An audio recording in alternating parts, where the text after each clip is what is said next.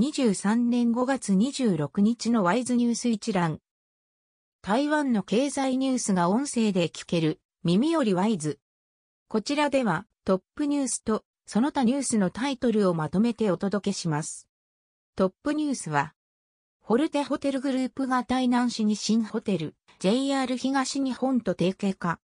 ホテル運営会社、ホルテホテルグループは、新型コロナウイルス下の2020年に営業を終了した台南市中西区の5つ星ホテル、大オクランディスタイナンの建物を20年賃借する契約を締結した。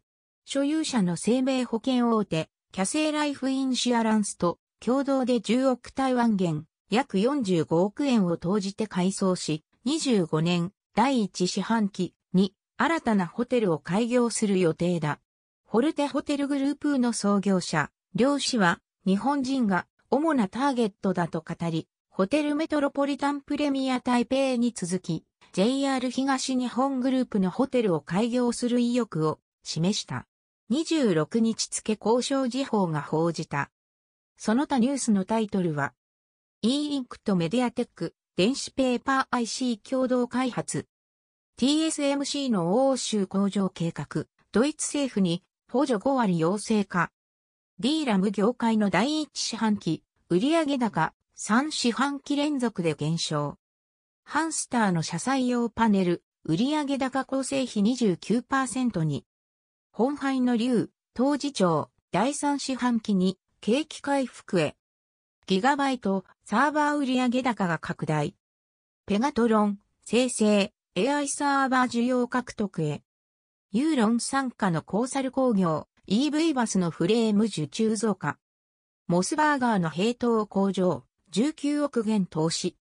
アップルサイダーでカビ検出、生産ライン全面停止。日本からの輸入食品、台中市で表示規定違反6件。4月の製造業景況感指数、6ヶ月ぶり下落。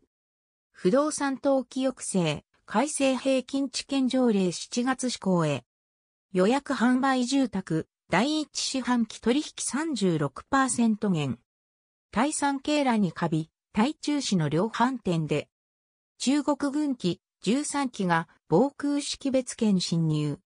米から購入の地対空ミサイル、すでに台湾到着。